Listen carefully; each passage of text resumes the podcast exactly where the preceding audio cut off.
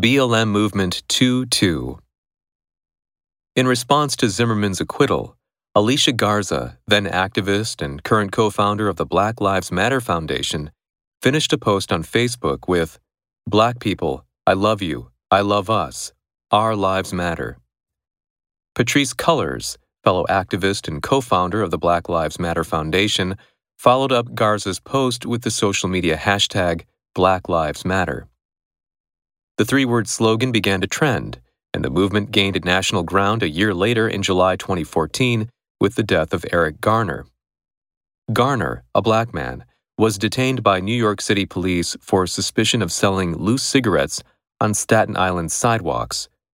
Police officer Daniel Pantaleo subdued Garner and choked him against the pavement as witnesses videotaped and recorded Garner saying, I can't breathe. The 43 year old father of six was later pronounced dead in a hospital. The medical examiner found that the police officer's chokehold triggered a lethal cascade of events that led to his death. Almost two months after Garner's death, 18 year old black teenager Michael Brown was shot and killed by police officer Darren Wilson in Ferguson, Missouri. The Black Lives Matter hashtag has continued to be used to protest what the movement perceives as the unequal administration of justice with regard to, in particular, the killing of African Americans by white police officers or others claiming to act in a law enforcement capacity. Post The post was shared by many people. Gain ground.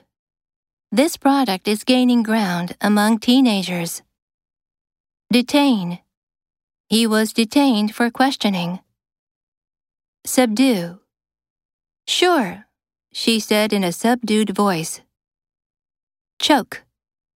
He choked on a rice cake. Pavement. Their car was parked on the pavement. Pronounce. The patient was pronounced out of danger. A cascade of. The politician was met with a cascade of boos. Law enforcement. Law enforcement officials.